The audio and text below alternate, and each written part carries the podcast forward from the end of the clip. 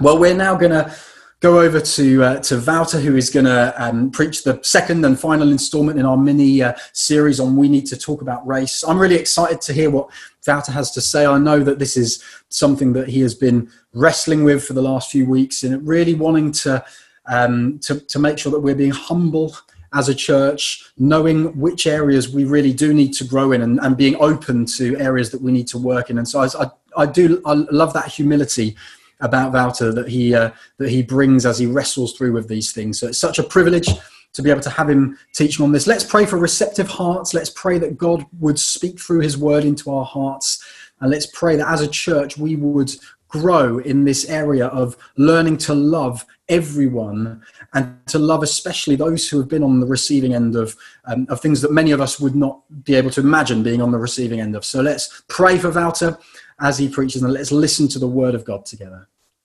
Good morning, friends. We continue our series. We need to talk about race. Sam launched it last week and looked at the reality of racism.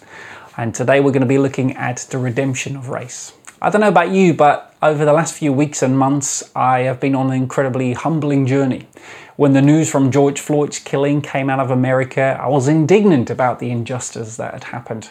And yet, when I started to listen to the stories that have surfaced in the media since then, and listening to many members at Life Church, I started to realize how little I understand about racism and the reality of racism still today.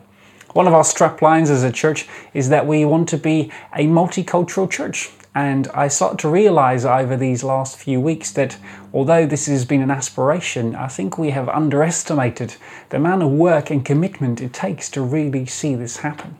Over the last uh, few weeks, we started to listen to members at Life Church, and we've sought in this two week series to draw out their stories to hear about the experience of racism. Last week, Sam introduced Serena and Christabel talked about their stories. And this week we're going to be listening to the stories of Emmanuel and Grace. And these stories are painful to hear. We've asked them to talk about their personal experience of racism, but also their views on how this continues even into the church. And that is a little painful to hear, but important. And we must take time to listen. So let's go over to Emmanuel for his experience.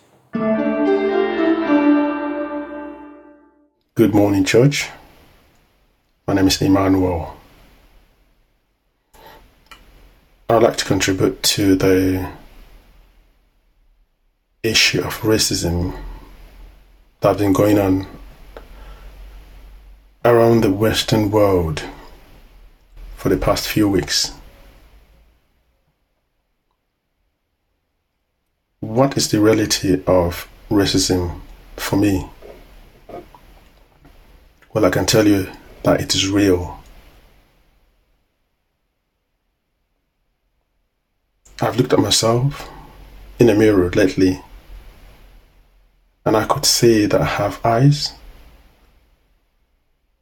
I have ears, I have a nose, I have a mouth, I have my two hands, two legs, all the features that you can find in everyone else. I consume the same air that keeps me alive just like everyone else. So, why am I being judged by the color of my skin? On numerous occasions, I've gone to this shop to buy something and I have noticed that I was being followed as I moved from one hour to the other because I've been thought to be a thief because I'm a black male. I'm more likely not to be called for an interview when I apply with my name unless I change it to a white sounding name. I'm more likely not to become a head teacher if I choose to choose that profession, if I choose to go through teaching, because there are about 95% white male that are head teachers. Where do I start from? I've been harassed by the police because they got information that a male black person stole something. How does it feel to be a black male in a majority white church? It would have been a great thing. That is the ideal church. However, I think that the church has also failed in this area. It's not because they are doing it on purpose, but they have decided to look away, just like the priest and the Levite in the story that Jesus told about the Good Samaritan. They failed to understand my struggle. My family and I have been in this church for about six years now. At no occasion over those years have I seen a black person preach in this church. So also I know and I hear that that's the same way it's around the churches that are dominated by white. So it's the same system you find in the corporate world where a black male is unlikely to be at the top management. Does the church recognize that? I don't understand. I've known that some some other families that have joined Life Church, black families have left, and their reason being that they didn't they didn't feel at home.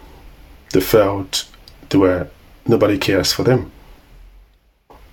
I hope that the church can begin to look take active and conscious actions to reach out to black people and not just wait to get this kind of reaction from the society before the church acts.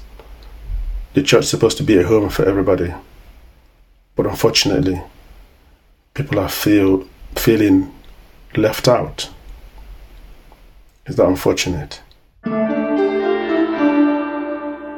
Wow, I don't know about you, but I feel deeply challenged listening to that. We must hear this. Sam last week looked at the reality of racism, how perhaps some obvious weeds have been pulled out, some laws changed, some outward behaviour condemned. The root of racism still continues in many hidden forms in our society. Now, when we want to deal with this issue, we really need to look at the heart. And at the heart of racism lies the sin of superiority, looking down on others. And yet, it's a very hidden sin, something that we often don't realize we're doing. We just think if other people were like us and they got themselves sorted, the world would be a better place. But really, that is rooted in superiority. Now, ironically, the only one who was truly superior was Jesus. He was born with divine DNA and he was born into a world. He was the only one who was perfect. He had the power of heaven pumping through his veins, and yet his behavior was very different from those that the world would look at as superior. In his time, the Jewish leaders would consider themselves superior above everyone else. They held the law like no one else. They were from the true chosen race of God, and many of them believed because they were male they were superior. And we can see that sex and um, religion and ethnicity were very much at the root of their sense of superiority.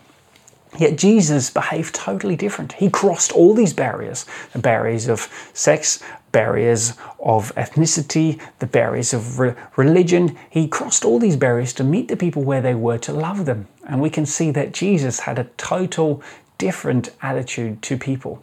Now, what happened at one of these occasions was that one of the religious leaders who felt themselves superior came to find Jesus to test him. And he said, What must I do to have eternal life? And Jesus replied to him, we can read in Luke 10, says, Love the Lord your God with all your heart and with all your soul and with all your strength and with all your mind, and love your neighbor as yourself.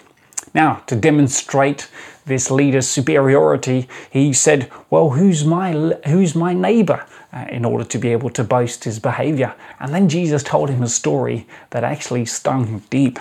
It says in Luke 10, verse 30, in reply, Jesus said, A man was going down from Jerusalem to Jericho when he was attacked by robbers. They stripped him of his clothes, beat him, and went away, leaving him half dead. A priest happened to be going down the same road, and when he saw the man, he passed by on the other side. So too a Levite, when he came to the place and saw him, passed by on the other side.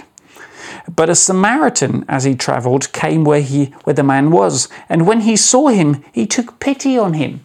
He went to him and bandaged his wounds, pouring on oil and wine. Then he put the man on his own donkey and brought him to an inn and took care of him. The next day he took out two denarii and gave them to the innkeeper. Look after him, he said, and when I return, I will reimburse you for any expenses that you may have. Which of these three do you think was a neighbor to the man who fell into the hands of robbers? The expert in the law replied, The one who had mercy on him. And Jesus told him, Go and do likewise. Whew! That was a daring story that Jesus told. You see, the Jews hated Samaritans. They looked down on them. What happened was that the Jews had been taken into exile out of Israel, and during that time, the Samaritans, who were then still part of the kind of Jewish nation, stayed in the country, but they started to intermarry with other nations around and God had clearly told them not to do that. What happened was they became a mixed race. And when they came back, the Jews said, Well, we are the true Jews who inherit the promised land, and these people have defiled themselves. So they will take a detour if they were traveling to try and avoid these people because they considered them sub Jewish and they looked down on them. Now, when Jesus tells this story, you can imagine the surprise of the religious leader when the Samaritan becomes the hero and the religious leaders become the one who fail. And when we look at that, we can see that the issue is very similar to the current issue we face around racism. We can see that when they see a man who's hurting, they come around, and they look, and they just pass on. They move on. And in many ways, this has been our problem as a society. We have seen the hidden sin of racism all around us, but we have not understood and we have passed on. We've looked away, we've passed on, we haven't taken a stand about these things. So, part of this season, I think one of the key things that we must do is to look and to listen and to take time to understand what is happening all around us in order for us to change something. And with those words, I'm going to turn to Grace Coe, who's going to tell us a bit about her experience. My relationship with race is slightly complicated. I'm mixed race. Um, my dad is from India, my mum is white British, and I actually don't think the mixed race experience really gets talked about very often.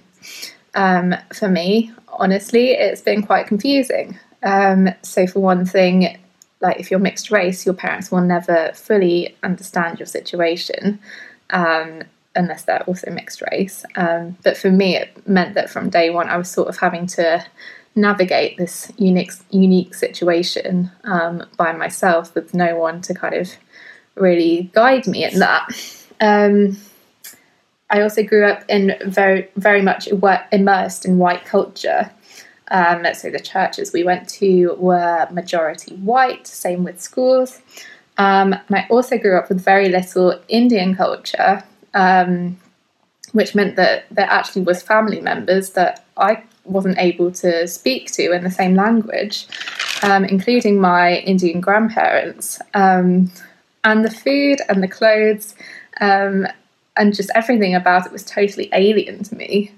Um, essentially, I was brought up too white to kind of fully engage or be accepted in Indian culture.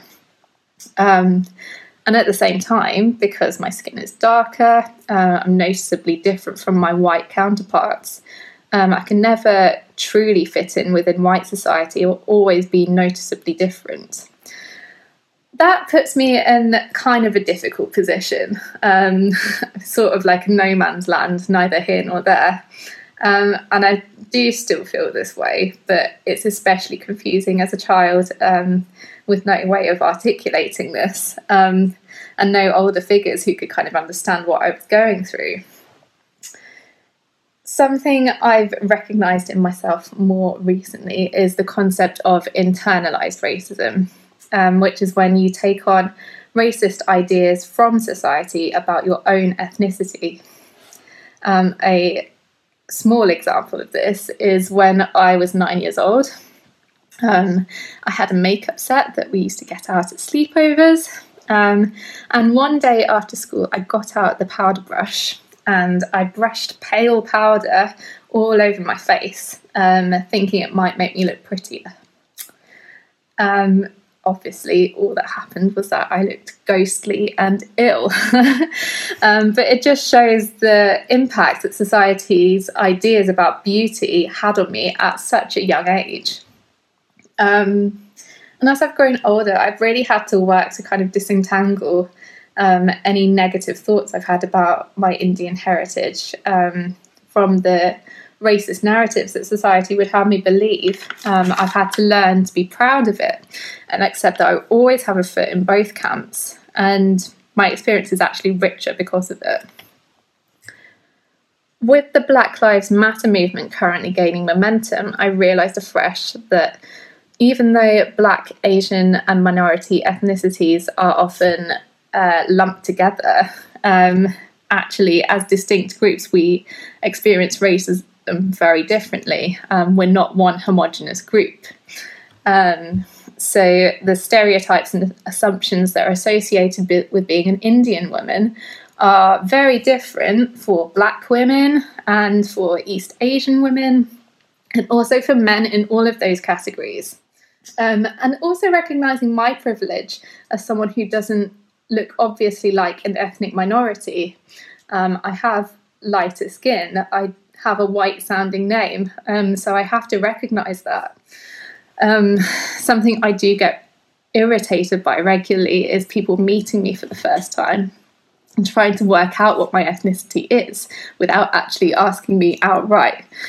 Um, so they'll say things like, uh, where were you born? Uh, or where are your parents from? Or do you speak any other languages? Questions that I don't think most white people would ask other white people, but I definitely get asked them a lot. Um, and it makes me feel like I'm like a puzzle that they're trying to solve, which is honestly quite dehumanizing. Um, so I was initially conflicted about doing this interview. Um, I was worried that I wasn't enough of an ethnic minority to speak on this topic, topic but I realised that I do have a unique story to tell and that I can combine my experience with my privilege um, to help educate others. So, what I would say to anyone listening to this who is white, um, I just invite you to think um, if I, as a mixed race person, can confront my own privilege and commit to using it for good, just think how much more you can do with the greater privilege you possess. Thank you so much, Grace, for sharing your story. It's so helpful to hear how you experience uh, the reality of racism as somebody from a mixed heritage background. Now, Peterborough remains to be a very diverse city. We look around and there's different nationalities and different uh, languages all around, different skin tones, and yet when we look a little deeper, we can see that most of these cultures operate like mono subcultures, side by side, rather than bridges being formed across many of those. And sadly, in the church, that remains to be true too. We can see in 1963, Reverend Dr. Martin Luther King Jr. saying, It is appalling that 11 o'clock on Sunday morning forms the most segregated hour in Christian society. And sadly, we have to admit that by and large is still true today. And last week, Sam already made a statement and apologized that as a leadership team, we have not got this right either. We could have spoken up more about the subject of racism. Uh, we could have been more intentional about raising up different multicultural leaders and inviting more multicultural voices and black voices into our pulpit. And we want to make a commitment as of now to, to start changing this. Now, we know that uh, actions speak louder than words, but we want to be publicly accountable and committed to this for all of you. Uh, in this coming year, we're going to give ourselves to be more intentional to raise up multicultural leaders and invite them a seat at the table, to raise up multicultural staff members, to invite multicultural and black voices into our pulpit on Sunday, and to start to build bridges into our communities all across Peterborough to change this specific divide.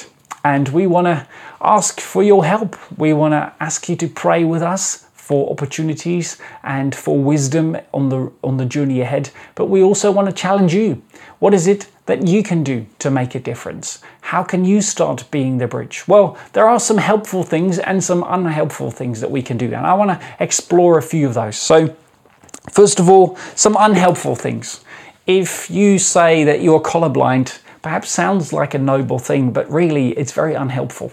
Um, God did not create us all the same color. He loved us being different, and therefore we are different, and we want to accept that. Also, we need to understand that we are not all born with the same privileges, and therefore uh, to say that we are colorblind does not help the people who come from a background where there are less opportunities. We must stand up, majority cultures must stand up for minority cultures to be treated differently. Uh, also, unhelpfully, is revenge and frustration. I mean, it's understandable that after years of injustice and centuries of injustice, that there is anger, and I, I understand anger anger is, is okay. I think anger can be expressed and, and it can be uh, vented in this season. It's important to take time to listen to that. But, but revenge is not about reconciliation, it's, it's about getting your way. And, and that's unhelpful. We need to learn to be like Jesus, laying down our lives to forgive one another to make a difference. Uh, what are some helpful responses? Well, first of all, if you come from a white majority background, I want to encourage you to take time to listen, to look, just like we saw in the story of the Good Samaritan. He took time to look and he had compassion. It's time for us to look, to listen, to be present with people, and to listen to people in order to start making a difference. For those who come from minority cultures or black cultures, I want to encourage you speak up it's important for your voice to be heard. It's important that you start to share what it's like to live in these cultures and with the hidden reality of racism so we can understand and we can change this together. Now, Jesus ultimately was the true Good Samaritan. He came from heaven, he was truly superior to everyone, but he came and be with people. He, he didn't just come to bring good news, he, he spent time being with people listening to them. He had compassion for them to help them. And ultimately, we can see that he laid down his own life to embrace others. He was despised for us. He hung on the cross, and as he hung on the cross, he died for the sin of superiority, but he also carried the pain for those who had suffered. And I want to encourage you that the gospel is the true answer for all of us. It's the answer for those who have been actively involved and, and guilty of the sin of racism, and it's also the answer for those who've experienced the pain of racism. The gospel brings conviction and it brings healing. Now, Billy Graham said, at the, the, the, at the foot of the cross, the ground is level. When we stand before the cross, we realize how much we need Jesus, how much we need Him to change us. And what we can see is that out of this cross, out of this place of surrender and embracing His sacrifice for us, true hope is born. We can read the end of the Bible in Revelation 7, verse 9, um, the wonderful picture of what the family of God is to be like. It says, A great multitude that no one could count from every nation, tribe, people, and language standing before the throne and before the Lamb were crying out, Salvation belongs to our God. You see, when we get to heaven, we get new bodies and we're made perfect, we still are diverse. We still have different um, cultural backgrounds. We still have a diverse skin tone. Uh, we still have diversity in the way that we worship God. Now, that means that diversity is not an inconvenience. It's not a political obstacle or a reality to be ignored. It's an idea that is at the very heart of God and that He wants to unite His people who are so wonderfully diverse, it will bring glory to Him. So, on that note, I'll ask you to pray with me at the end of this service and ask God's grace upon us as we seek Him for His help. Jesus, we want to come to you and we want to say sorry for not getting it right, for not having done as much as we should have done, for not tackling this in the way that we should have. We say, Have mercy on us. And we pray, Lord, will you give us wisdom? Lord, will you give us strength to go and make a difference? Lord, will you help us to take time to listen to one another, to have compassion? Lord, and will you help us, Lord, to make a difference together? In Jesus' name, Amen. I'll hand back over to you, Dan. Well, thank you, Wouter, for sharing that. And um, thank you so much, Emmanuel and Grace, for your vulnerability in, in speaking to us in, in that way. It's really helpful and sobering. And we, We want to ask God to give us the wisdom to know how to how to best be the one new man in Christ that uh, that the Bible s- speaks of when it comes to being the church, what that looks like, and how we can grow to being more and more like that. We're going to respond now in in in many ways. One of the best things to do to respond to uh, to respond to any sermon is to fix our gaze on Jesus because he's the foundation of any change that needs to happen. He's also the destination of any change. It starts and ends with the gospel. And let's fix our gaze on Jesus. Whatever background you are coming from, you may well be feeling the, the real personal pain of this particular issue. Or you may actually, or you may actually be living um, with the the privilege of being relatively unaware of it and not even recognizing the pain that some are going through. The, the answer for us all is the gospel of Jesus. For to us a child is born, to us a son is given, and the government shall be upon his shoulder, and his name shall be called Wonderful Counselor, Mighty God, Everlasting Father, Prince of Peace. Of the increase of his government and of peace there will be no end. On the throne of David and over his kingdom to establish it and to uphold it with justice and with righteousness from this time forth and forevermore. The zeal of the Lord of hosts will do this. Father, as we conclude our time together, we want to recognize that the solution to the problem that we've been looking at and the difficulties that we've been highlighting, Lord God, the solution is Jesus. The solution is the Prince of Peace.